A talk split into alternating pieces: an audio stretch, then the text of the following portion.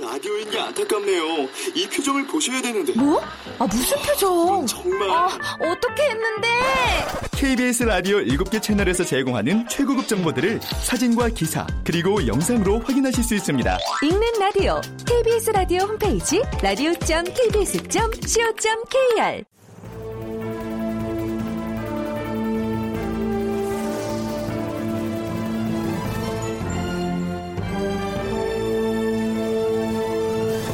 다큐멘터리 역사를 찾아서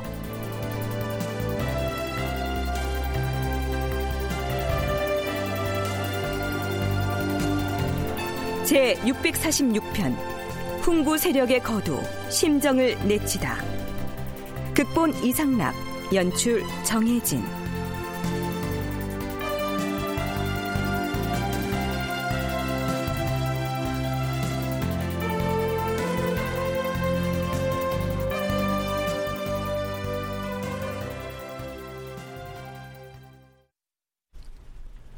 여러분 안녕하십니까? 역사를 찾아서의 김석환입니다.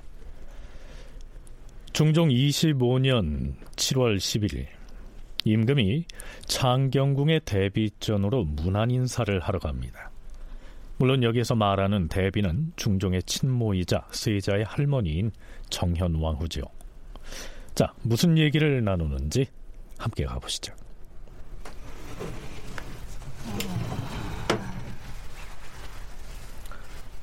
어마마마 소자이옵니다.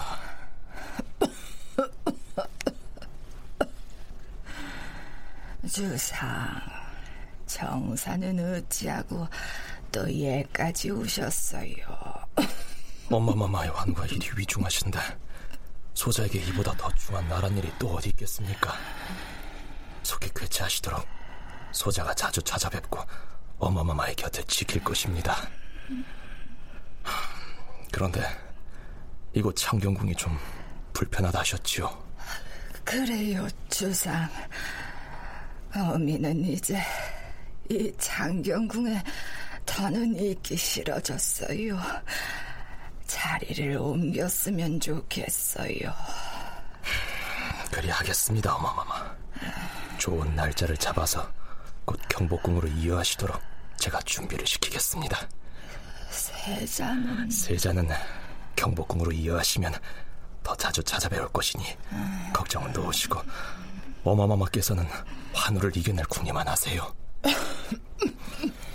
승진은 들라.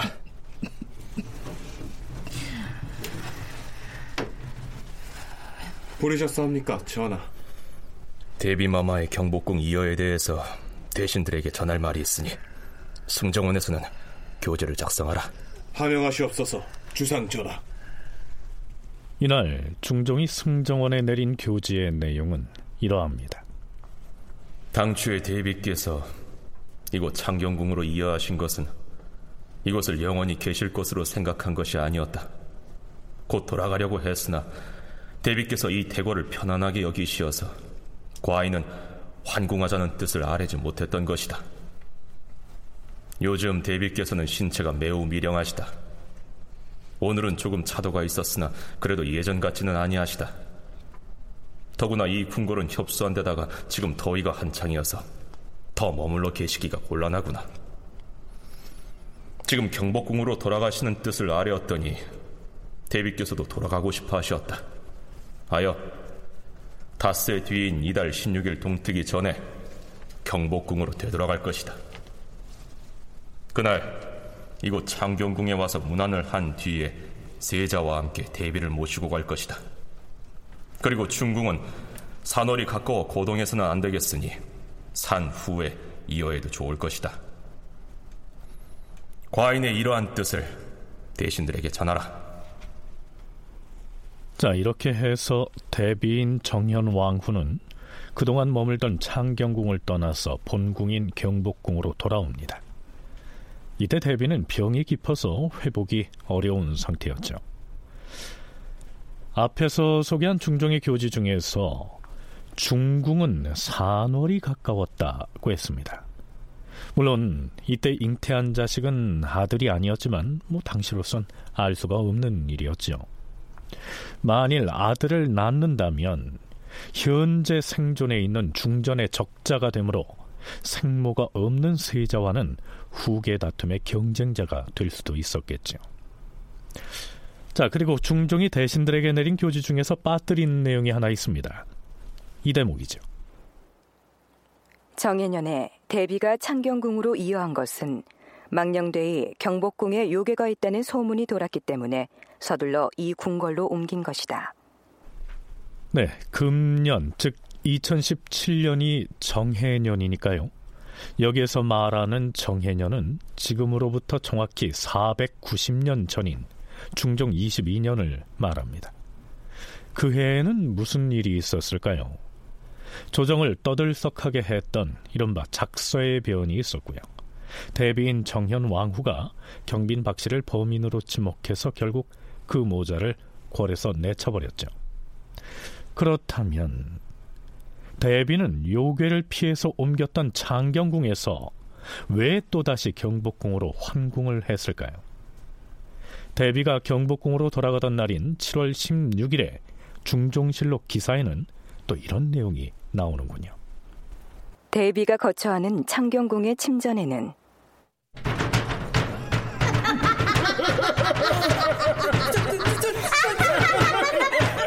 여기가 나타났어요, 주사. 어머머머, 그만 고정하십시오.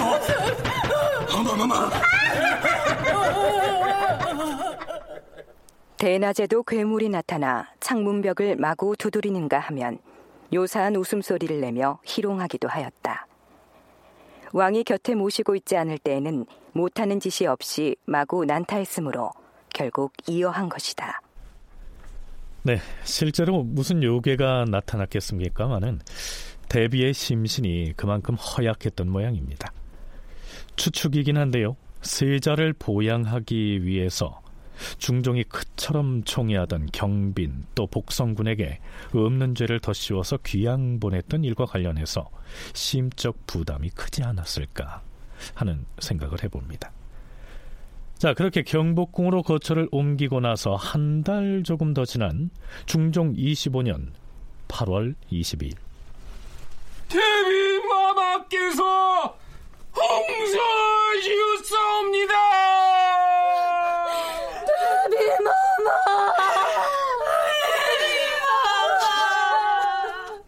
대비는 인자하여서 왕실의 족친들과 화목하였다. 그러나 외척을 위해 벼슬을 구하는 일은 없었다. 왕세자가 탄생한 지 열흘도 못 되어서 세자의 모친인 장경왕후가 홍서하였으므로 대비가 대신 세자를 어루만져 보호하면서 세자를 위해서라면 하지 않은 일이 없었다.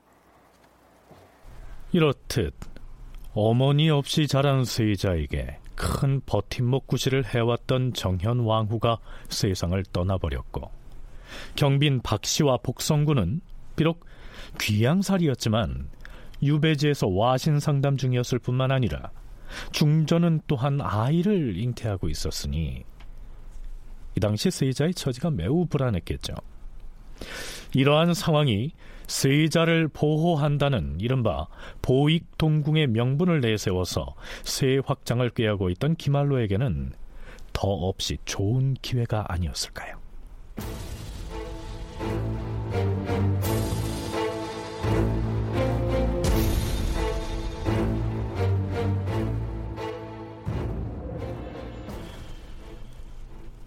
예나 지금이나 인재를 선발할 때 치르는 모든 시험은 부정 시비에 자주 휩쓸리곤 하지요.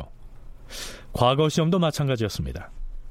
조선시대의 과거에서는 주로 수험생들의 부정행위가 과장에서 발각돼서 일어난 소동이 대부분이었다고 할 수 있겠죠.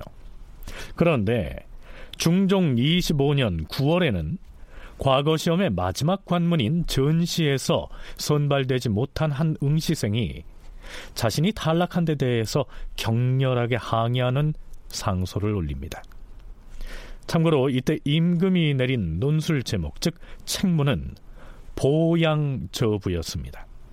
여기서 저부는 세자를 가리키고 있으니까 중종은 응시생들에게 세자를 보양할 계책을 논하라, 이런 논제를 제시한 거죠.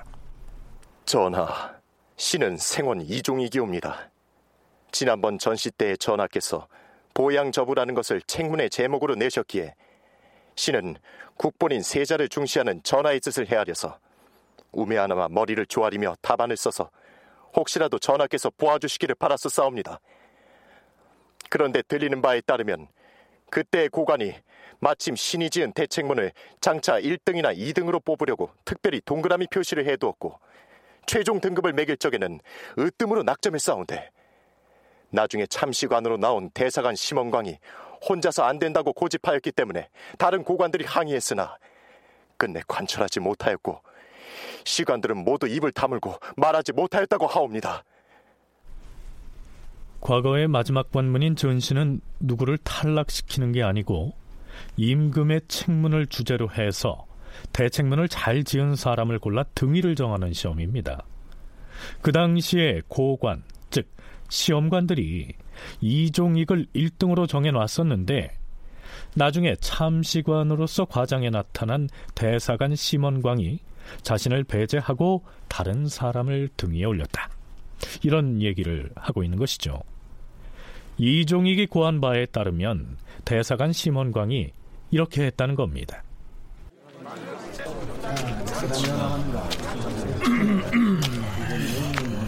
대책문 채점들 하느라고 고생들 많으니 어디 어떤 사람들이 이번 전시에 응시를 했나 확인 좀 해보세요. 안 됩니다요. 아무리 대사관 날이라 하여도 봉함된 인적사항은 볼 수가 없습니다요. 저이 사람, 나는 대사관이자 이번 시험에 참시관일세. 확인해볼 일이 있어서 그러니 봉함을 열어서 한번 확인을 해보겠네. 어디 보자. 여기 있었군 그래. 이종익이 이 사람은 내 버실세 그려. 이 사람 답안지는 내가 잠시 저쪽으로 가서 따라 좀 읽어보겠네. 대사관 날이 잠시 후에 이 답안들을 대신들께 가져가야 하는데.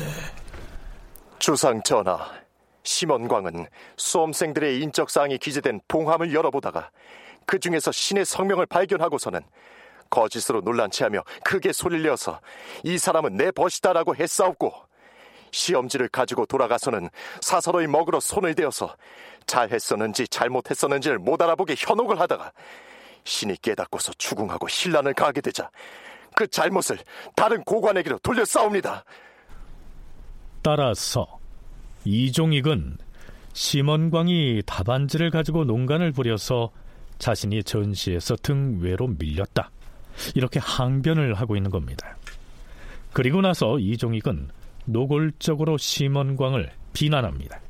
심원광은 지체가 낮고 인품이 용렬한 자로서 남몰래 시기하고 질투하는 마음을 가져서 남을 속이는 짓을 잘하고 스스로 사관원 장관이란 사실을 망각하고 기탄없는 짓을 자행하였으니. 지난 시간에 우리는 유배지에서 돌아온 김말로가 대간을 조종해서 경빈의 사위인 김인경을 포함해서 김헌윤, 김극핍, 김극계 등 김씨 일가를 가차없이 조정해서 내치는 과정을 방송했었습니다. 김말로의 편에 서서 대간을 움직였던 장본인이 바로 심원광이었죠. 경희대학교 한춘순 교수의 얘기 들어보시죠.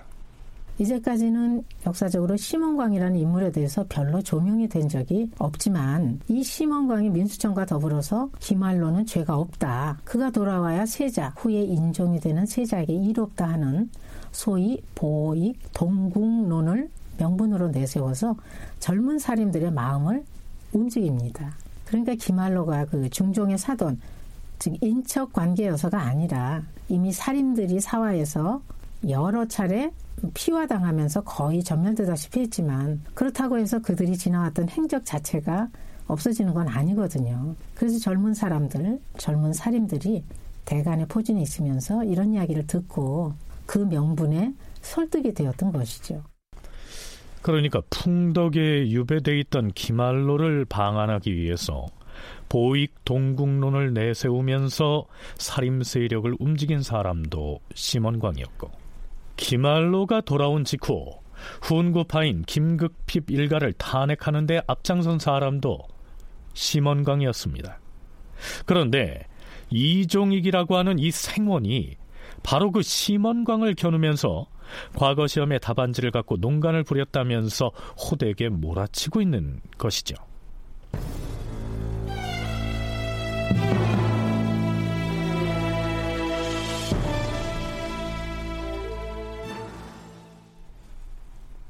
이종익의 상소에 대해서 물론 당사자인 심원광은 사실을 극구 부인합니다. 이종익은 자신이 과거에서 뽑히지 못한 것을 분풀이하려고 없는 사실을 꾸며서 모함을 했다는 것인데요. 중종은 자신의 벼슬을 바꾸어 줄 것을 청하는 심원광을 말리면서 이렇게 정리합니다. 이종익이 과거에서 뽑히지 못한 것 때문에 그리하였다면 그의 심수를 알아줄만 하구나. 허나 어찌 이런 것을 가지고 조정을 동요시킬 수 있겠는가?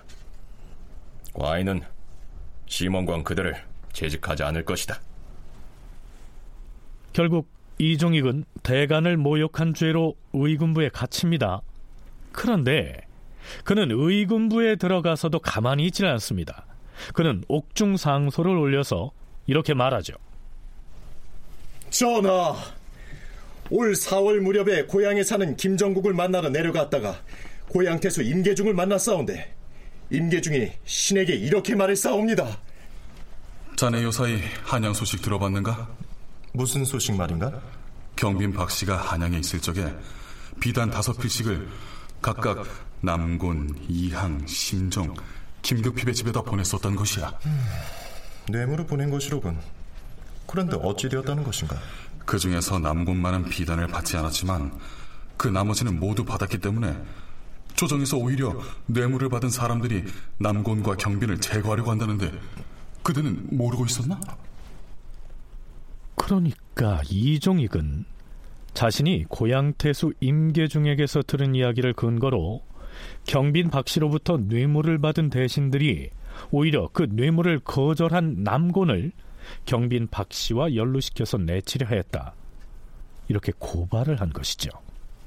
그러자 중종은 의군부에 이렇게 명합니다. 이종익이 난데없는 말을 하기를 경빈 박씨가 한양에 있을 때 비단 5필씩을 각각 남곤, 이항, 심정, 김극핍의 집에 보냈는데 남곤만은 받지 않았고 그 나머지는 모두들 받았다고 했다. 그런데 그때 남곤은 이미 죽고 없었다. 죽은 사람이 어떻게 뇌물을 거절할 수가 있단 말인가? 이로 미루어 본다면 이종익의 상소는 모두가 터무니없는 말일 것이다. 다만 이종익이 거론한 재상들 중에는 김극핍과 이항 등 이미 죄를 받은 사람도 있고 아직 의정부 삼공의 자리에 있는 사람도 있어서 추문할 수는 없겠지만 만일 고양군수 임계중을 잡아다가 추문을 해본다면 자연히 알 수도 있을 것이다. 중종의 반응이 흥미롭지요. 뇌물을 받았다는 사람들 중에 이미 죽고 없는 남곤이 들어있는 것으로 봐서 그건 터무니없는 헛소문이다, 이렇게 치부를 하면서도 그 5명의 이름 중에 아직도 삼공자리에 앉아있는 사람이 있으니 일단 한번 조사는 해봐야겠다, 이렇게 나오고 있는 겁니다. 여기에서 말하는 삼공 중에 한 사람이란 바로 좌의정 심정입니다. 결국 훈구파의 상징인 심정을 겨누고 있는 것이죠. 그러자 심정은 이렇게 항변합니다. 이종익의 일을 듣고 신은 매우 놀라워서 곧 의금부에 나아가 변명하려 하였사오나 이종익을 추구하면 저절로 알 수 있을 것이므로 신이 그냥 물러나왔사옵니다. 이종익은 신이 경빈 박씨에게서 비단 5필을 받았다고 하고 있으나 신은 왕실의 외척도 아닌데 신에게 청탁을 할 리가 만무하옵니다. 신은 작소의 변에 대한 사실을 듣고 그 일이 세자에게 관계되는 일이므로 제 몸을 돌보지 아니하고 전하께 경빈 박씨를 벌해야 한다고 아뢰었사옵니다. 신이 박씨의 뇌물을 받았다면 감히 어찌 그리 아뢰 수 있었겠사옵니까? 신하는 사사로이 궁중의 물건을 바칠 수도 없는 법인데 더구나 후궁의 뇌물을 받았겠사옵니까? 신은 좌상의 자리에서 물러나겠사옵니다. 과인이 임계중의 상소와 공초의 사연을 보니 이종익이 사사로운 분을 품고서 임계중을 모함해서 증인으로 삼았으니 경영 마음 쓸 것이 없도다. 아니 사직하지 말라. 자, 비록 중종이 그냥 덮어둘 것처럼 이렇게 얘기하곤 있지만 이때쯤 되면 심정 본인도 어째 일이 좀 불길하게 돌아가고 있다 하는 낌새는 채고 있었겠죠. 성신여대 오종록 교수의 얘기 들어보시죠.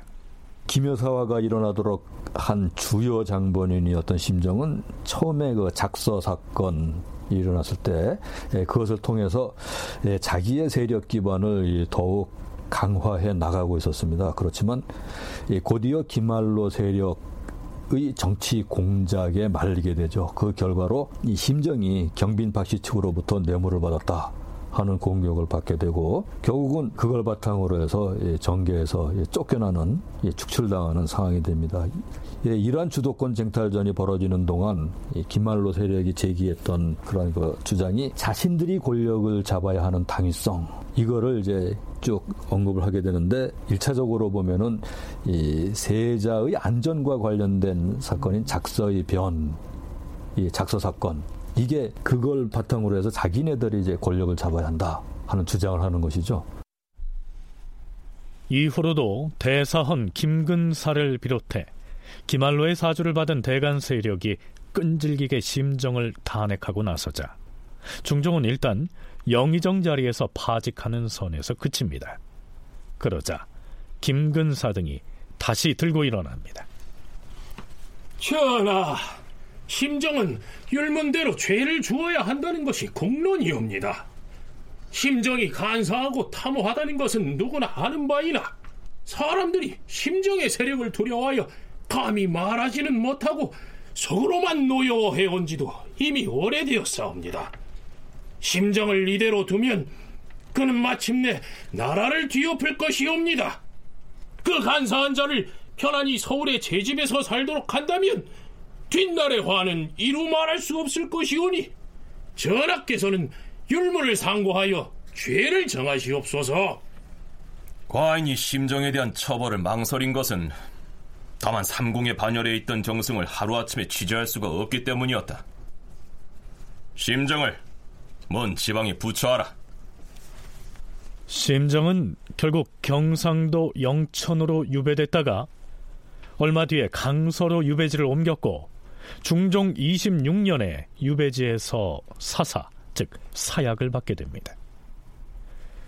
김효사화를 일으켜서 숱한 살림 세력을 희생시켰던 중심인물 중에서 남곤은 이미 죽었고 이어서 심정까지 내쳐졌으니 조정의 권력 판도에 큰 변화가 있었다고 볼 수 있겠죠.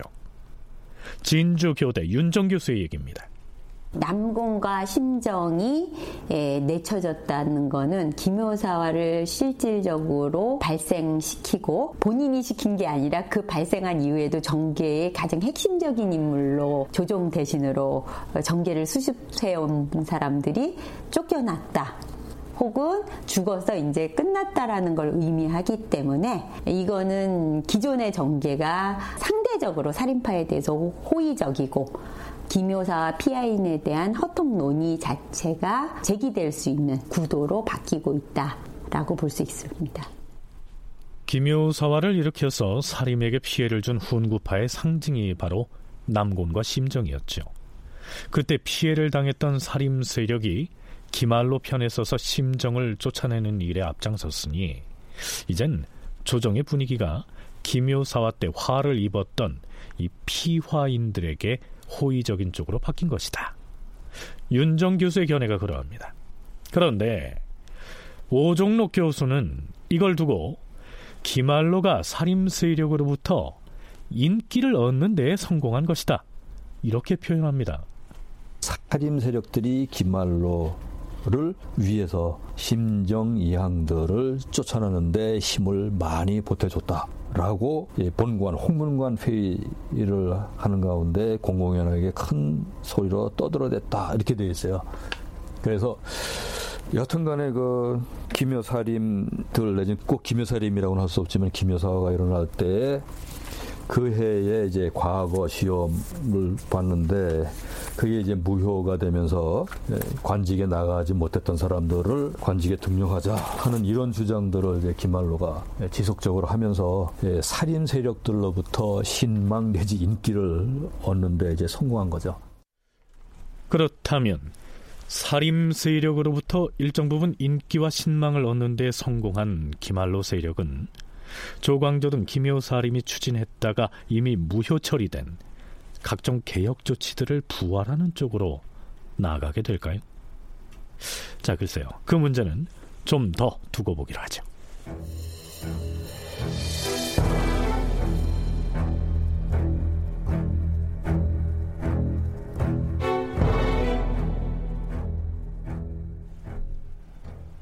김말로가 살림 세력의 호응을 얻어서 심정을 포함한 훈구 세력을 내치는 데 도움을 받았다 라고 했습니다. 그랬다면 김말로는 자신의 세의 확장을 위해서라도 살림파에게 좀 잘 보이고 싶었겠지요. 살림파에게 잘 보이기 위해선 그들이 적대감을 갖고 있던 사람들을 지속적으로 쳐내야 했겠고요. 그런 케이스로 걸려든 사람이 바로 이항이었습니다. 우선 윤정 교수의 얘기부터 들어보시죠. 김효사가 일어날 때까지 이항의 궤적을 봤더니 특별히 눈에 뜨는 건 없는데 정상적으로 김한호랑 비슷하게 이렇게 조정해서 성장을 하는데 중종 13년, 14년 당시에 형조참판이더라고요. 그러니까 김효사화를 기화하고 처벌을 하고 이런 거에 깊이 관여되어 있는 인물입니다. 업무가 그거였었던 인물이니까 당연히 김한호는 돌아와서 신진 세력과 연결이 되고 기존의 체제에 대해서 반대하는 세력을 자기의 세력 기반으로 묶어나가는 과정에서 가장 주요한 매개가 된 게 김효사 때 축출된 인물들의 나쁘게 표현한 원한 관계고요. 그들의 억울함을 풀어주는 신원 문제에도 살인과 김한로가 일정한 동조를 취할 수밖에 없었는 상황이었으니까 이 항에 대해서 당연히 비판적인 입론에 설 수밖에 없죠. 중종 25년 12월 9일 사관원 정은 채무역이 이렇게 고합니다.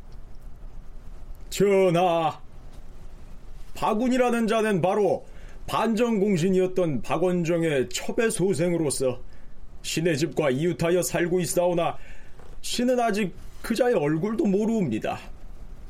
이 사람은 큰 부자인데다가 그 기세가 성하여서 하고 싶은 일이면 하지 못하는 것이 없으며 사치를 하는 데에도 금도가 없사옵니다. 하온데 예전에 이항이 병조판서가 되었을 때 바로 이 박운이란 자가 뇌물로서 귀중한 보배를 갖다 주고서 은폐두가 되기를 요구하고는 가는 곳마다 자랑 삼아서 오늘이나 내일의 정사가 있으면 내가 마땅히 은폐두가 될 것이다 라고 하였사옵니다. 이 사람이 권력자를 배경으로 삼아서 외람된 짓을 한 것이 이와 같기 때문에 비록 하찮은 일이지만 감히 전하께 품하는 것이옵니다.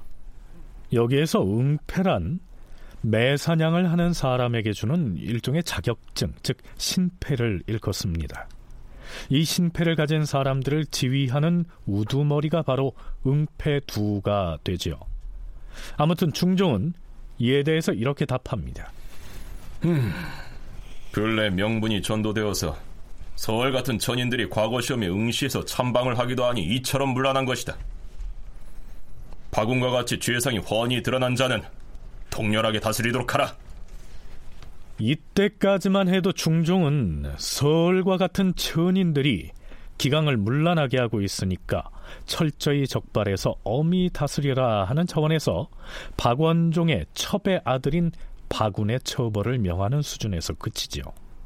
그런데 해가 바뀌어서 중종 26년 1월이 되자 중종은 다시 이렇게 명합니다. 박운이란 자는 아무리 서얼이라고는 하나 그래도 공신의 아들이므로 그 죄를 감해주려고 했었다.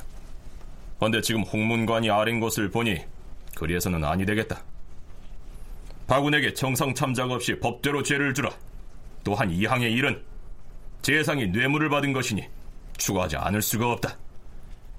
이렇게 해서 이항은 1차 추국을 받은 뒤에 곧장 파직됩니다. 이항은 파죽된 몸으로 승정원을 찾아가 임금을 아련하게 해줄 것을 간청해 자신의 결백을 주장하죠. 전하, 사헌부가 전하의 전교를 바꿔서 보낸 공문을 보아하니 신이 전에 병조 판사가 되었을 때에 박운이란 자가 응패두에 임명해 줄 것을 요구하면서 서대 한벌을 신의 집에 들여보내겠다고 했사옵니다. 신은 박운에 대해서는 평소에 서로 친하게 지낼 뜻이 없었사옵고 응패두를 임명한 일은 신이 병조판서를 그만둔 뒤였사옵니다. 신은 그로부터 서대를 받은 일이 결코 없사옵니다. 억울하옵니다, 전하. 여기에서 서대란 허리띠의 장식 중에서 수우각, 즉 물소의 뿔로 만든 장식을 일컫습니다. 옥대 다음으로 귀한 취급을 받았다고 알려지고 있죠. 어찌됐든 이항 역시 유배형에 처해집니다. 사신의 평을 들어보시죠. 이때 이항이 죄인 박운에게 서대 따위를 받았다는 말이 있자 이항은 결백을 밝히겠다고 고향집에서 서울로 올라와서 상소문을 가지고 승정원에 들어가 원통함을 하소연했는데 그 말을 들은 자들은 모두 경악하고 해괴하게 여기지 않는 자가 없었다. 양사는 그를 옥에 가두고 치죄하기를 청했고 홍문관도 그에게 죄주기를 청하였다.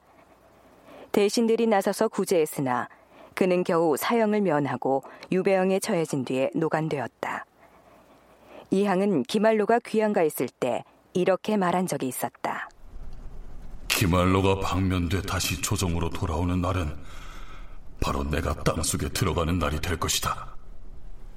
자, 여기서 잠깐. 김말로가 노간됐다라는 표현이 나오는데요. 설명하자면 이렇습니다.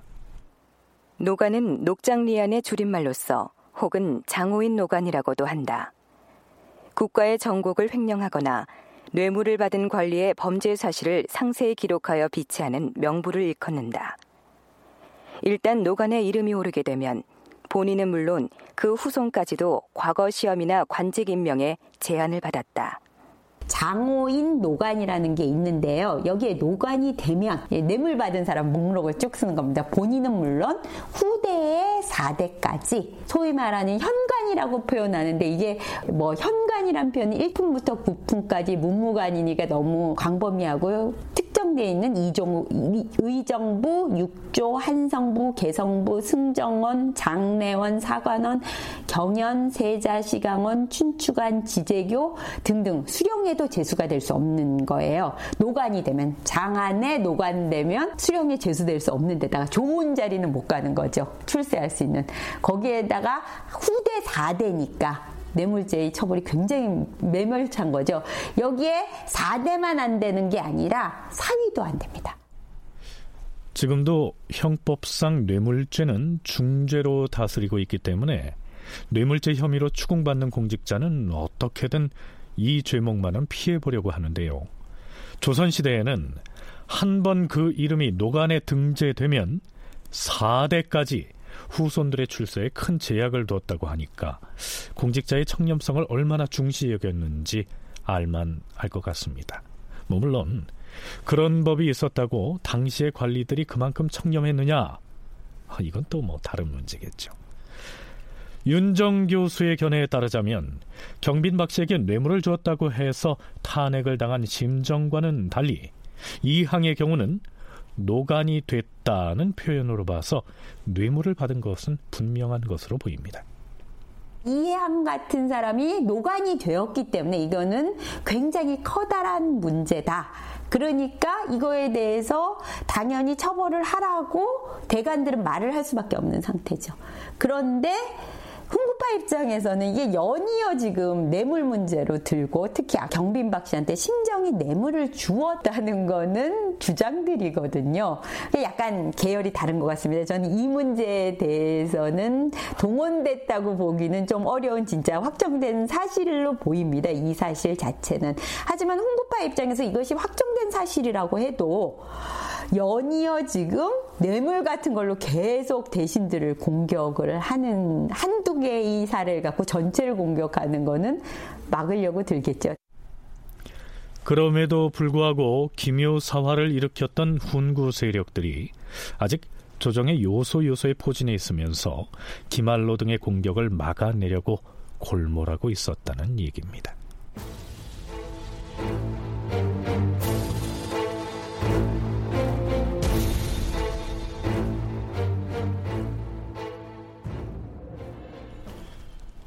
중종 26년 5월 23일 밤,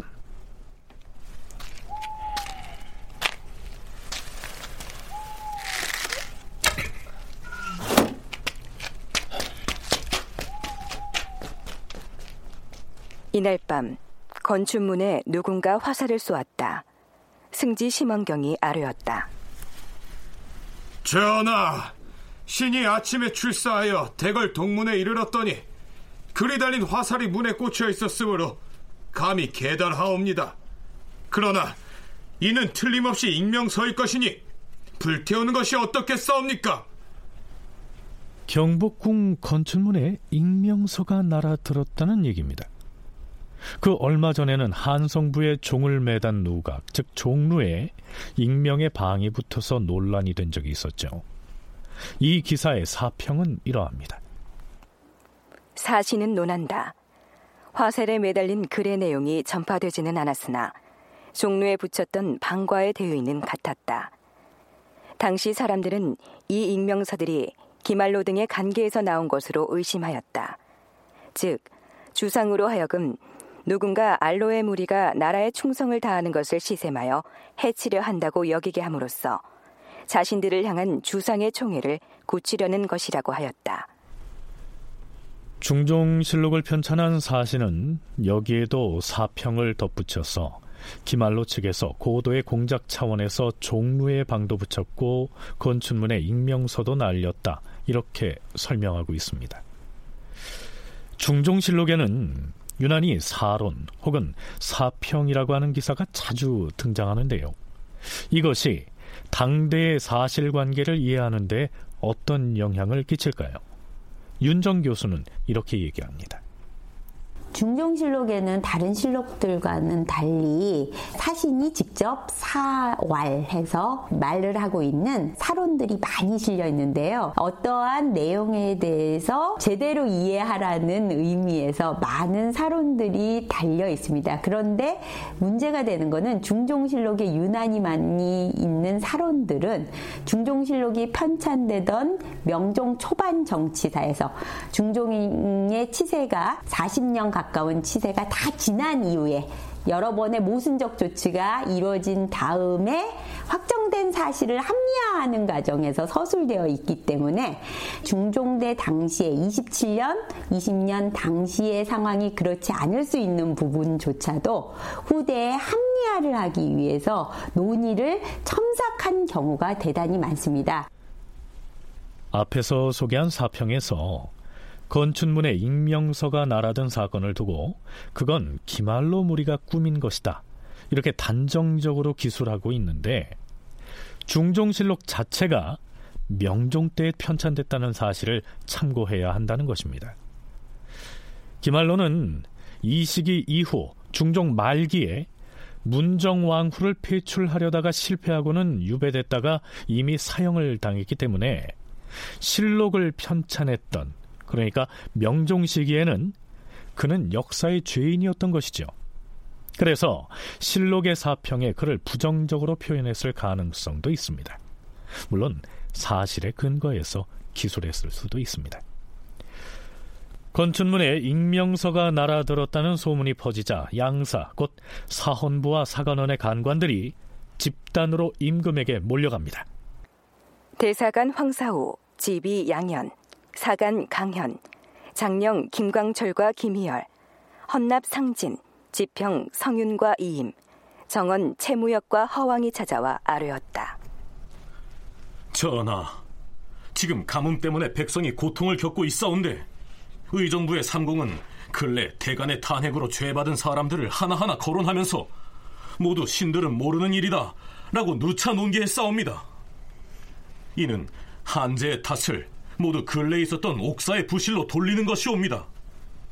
신들은 대간으로서 삼공의 논박을 받았으니 하루도 직에 있을 수가 없사옵니다. 주상 전하, 듣기로는 건춘문의 익명서가 날아온 데 이어서 오늘 새벽에도 어떤 사람이 종루에다 방을 붙여서 대간을 비방했다 하온데, 그 말이 모두 국시에 관계되는 것으로서 한낱 모래안의 소인은 아니었다고 볼 수 있사옵니다. 물론 이것은 익명서와 같아서 사실로 받아들일 수는 없사오나, 대간의 이름을 수많은 사람이 오가는 서울 한복판에 방으로 내어붙인 일은 근자에 없던 일이므로 신들은 더욱 대간의 직을 수행할 수 없사옵니다. 신들을 속히 재직시켜 주시옵소서. 종로에다 붙인 방은 익명서이기에 믿을 가치조차 없긴 하옵니다. 하오나 신들의 이름이 그 글의 내용에 나타나 있다고 들었사옵니다. 다른 익명서는 뜯어볼 수가 없었기에 알 수가 없사오나, 이것은 수많은 사람이 오가는 서울 한복판에 내붙였사옵니다. 신들은 대간으로서 이 말을 듣고는 더더욱 편안히 대간의 직에 있을 수가 없사옵니다. 속히 채직시켜 주시옵소서. 자, 진정들 하라. 요즘 한재가 심하니 상하가 각각 두려운 마음가짐으로 더 한층 매사에 조심을 해야 할 것이다. 재변의 발생을 무슨 일 때문이라고 명백히 지적할 수가 있겠는가? 대신이 근래 죄받은 사람의 이름을 거론하여 아뢰었으나 나는 그 뜻을 알 수가 없었다. 건춘문에 화살을 쏘고 종로에 방을 붙인 일은 틀림없이 간교한 무리의 짓일 것이다. 이런 일을 할 수 있는 자들이라면 무슨 일인들 차마 못하겠는가? 이는 임금을 무시하고 조정을 무시한 처사이다. 마침 화살을 쏘았을 즈음에 대신들이 아렸기 때문에 내가 인심을 진정시키라고 일렀다. 아니, 대간은 사직하지 말라. 중종은 채직시켜달라는 대간을 일단 타일러서 보냅니다.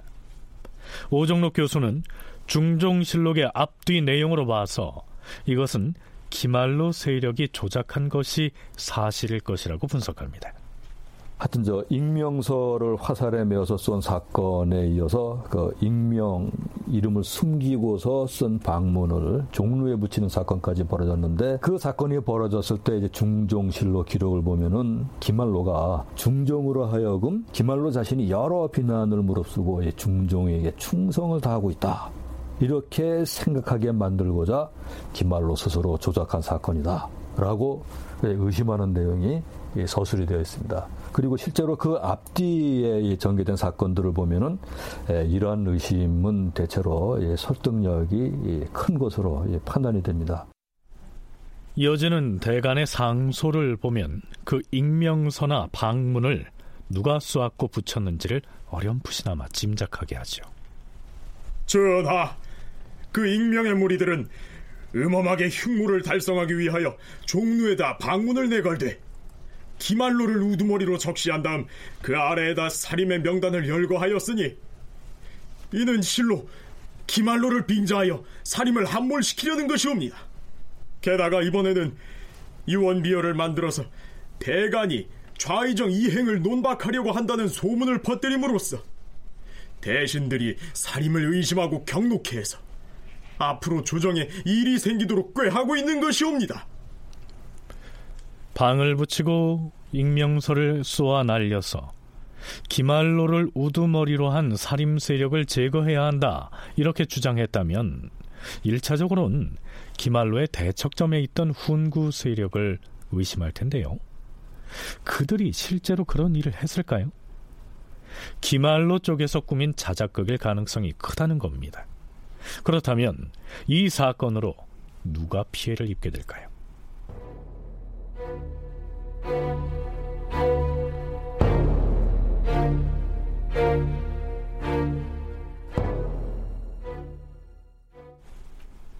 자, 그런데요, 종루에 방문을 붙인 혐의로 한 사람이 잡혀옵니다. 그가 누구냐 하면 얼마 전에 김말로 등에 의해서 제거된 심정의 아들 심사순이었습니다.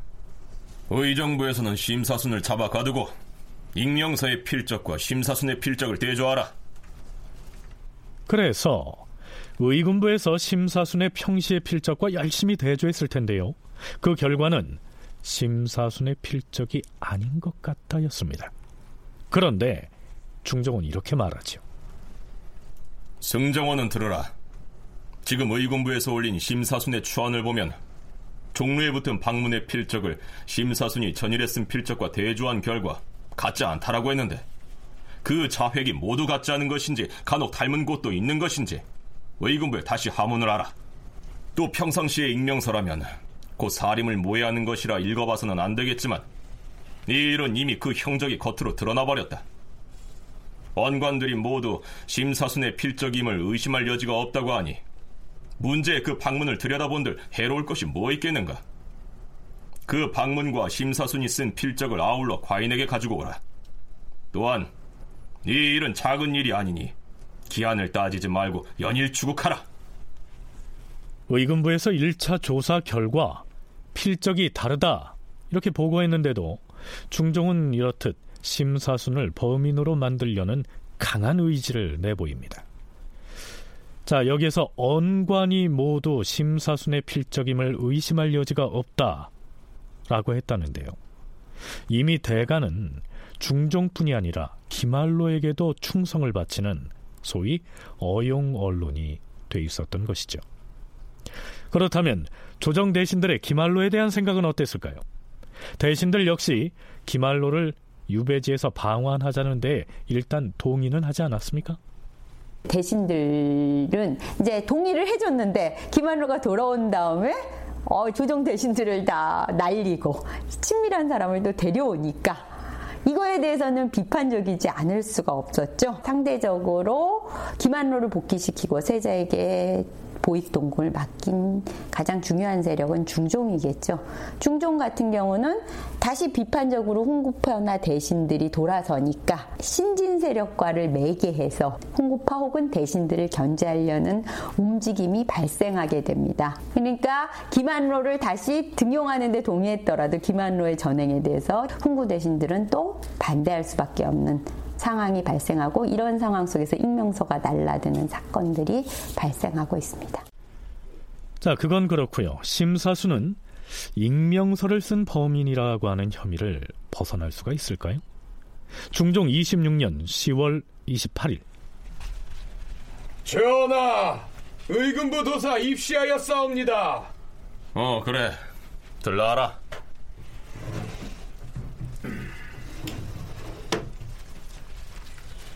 여기 종로에 붙은 방문과 심사순의 다른 필적을 아울러 가지고 왔사옵니다. 그래, 대조를 해보니 어떠하더냐? 대체로 필적이 같지 않은 듯하오나 일부러 자체를 바꾸어 썼을 가능성도 없지 않사옵니다. 종로에 붙인 방문과 심사순의 글씨를 살펴보니 몇 가지 자획만을 가지고 비교해선 자세히 알 수가 없을 것 같구나. 지금 당장 심사순으로 하여금 각각 크기를 대중소로 나누어서 글씨를 쓰되 반초소로 글을 쓰게 한 다음에 다시 한번 드리라. 그래서 의금부 도사는 다시 옥중으로 달려갑니다.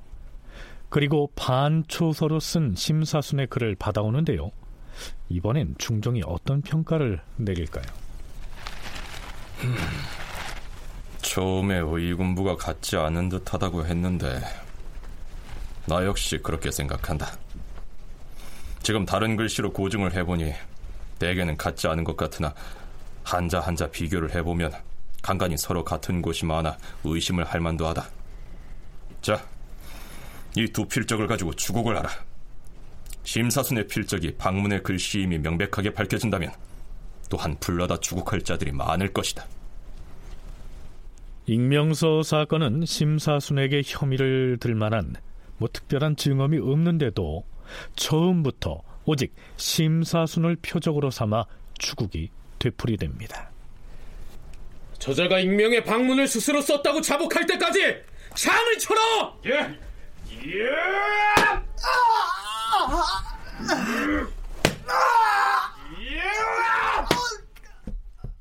심사순은 심한 형장 추국에도 불구하고 결코 자복하지 않습니다. 그러는 중에도 대간에서는 심사순을 범인으로 몰고 가기 위한 상언상소를 계속 올립니다. 전하, 심사순은 벼슬한 지가 이미 오래되어서 이번 익명서의 필적과 그 문법만 보아도 누구나 그의 소행임을 훤히 알 수 있사옵니다. 그리고 또한 그를 수종한 자가 필시 있었을 것이옵니다. 심사순은 스스로 지은 죄가 무거움을 알고서 반드시 죽을 것으로 믿고 한마디 말도 없이 묵묵히 곤장을 맡고 있는 것이옵니다. 이렇게 하다 보면 그 정상을 알아낼 길이 없을 것이오니 여러모로 힐문하여 정상을 알아낼 방도를 찾으시옵소서. 알겠다. 그리 알아. 대가는 심사순을 더욱 혹독하게 형장신문할 것이며 그의 주변 사람들도 불러서 추국하라고 간합니다. 중종은 또 그 주청을 받아들이지요. 중종 역시 심사순에 대한 추국이 매우 가혹했음을 인정하고 있습니다. 심사순 스스로 한 일이라면 이미 승복을 했을 것이다. 이미 20여 차례나 형신을 가했는데도 아직까지 승복을 하지 않으니 아마도 여기서 형을 더 가한다면 죽고 말 것이다. 심사순이 홍문관에서 일할 때 과인이 살펴보니 그 신체가 튼튼하지 못했는데 이번에 형신을 받다가 다리까지 부러졌다고 하지 않았는가? 심사순이 그 방문을 비록 자신이 썼더라도 방문을 여기저기에다 붙이고 화살에 메어서 쏘고 하는 이 일을 하룻밤 사이에 혼자 돌아다니면서 하지는 못했을 것이고 또한 친구를 시켜 하지도 못했을 것이다. 과인이 생각하기엔 아마도 믿을 만한 종을 시켜 했을 것 같으니 심사순의 신임을 받는 그 집 종 몇 명과 그 당시 가까이서 심부름한 아이를 잡아다가 형문을 가하는 것이 가할 것이다. 이 일은 승정원에서 맡아서 하라. 그러나 심사순의 집에서 잡아온 그의 종들로부터도 자복을 받아내는 일 역시 쉽지 않았습니다.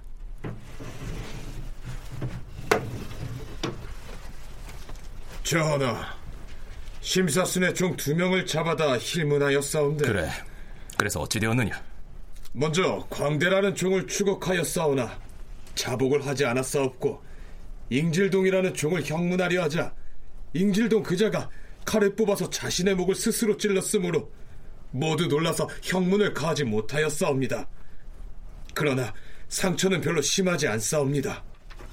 허허, 광대라는 종이 제 주인을 감싸고 자복을 하지 아니하였다. 꽤 심한 놈이로구나. 오늘 다시 그자에게 형신을 가해서 추국을 하라. 잉질동은 아마도 형문이 두려워서 제 목을 스스로 찔렀을 것이나 그가 목을 찌른 건 역시 황당하기 그지없도다. 잠시 치료를 해준 다음 차도가 있기를 기다려 다시 추국을 하라. 그리고 의금부 도사는 들으라. 예, 전하. 금부 난관과 함께 내관을 심사순의 집에 보내서 심사순이 써붙인 방문의 초안을 수색해서 찾아오게 하라. 틀림없이 있을 것이다. 예, 주상 전하. 그러나 이번에도 허탕을 치고 돌아옵니다. 주상 전하, 심사순의 집을 샅샅이 수색하였사오나 거리에 붙인 방문의 글씨체와 같은 것은 찾지 못하였사옵고 다만 그가 생원시와 진사시 급제했을 당시의 답안지와 종이에 써놓은 글씨 몇 점을 가지고 왔사옵니다. 화살에 익명서를 매달아 건춘문에 날려보내고 거리에 익명의 방문을 붙인 범인을 심정의 아들인 심사순으로 몰고 가려는 중종의 고집이 참 대단하다는 생각이 들지 않습니까?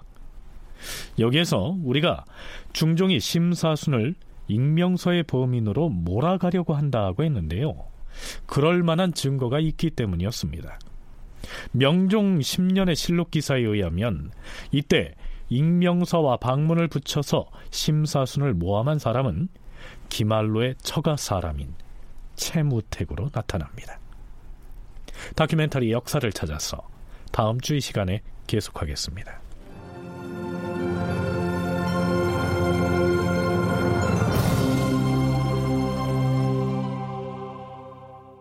출연 이승준, 선우현수, 홍후백, 정의진, 구지원, 이진무, 최결, 최지희, 하지형, 김인형, 김용, 이지선. 해설 김석환, 낭독 김성화. 음악 박복규, 효과 신연파 장찬희, 기술 이진세 김효창.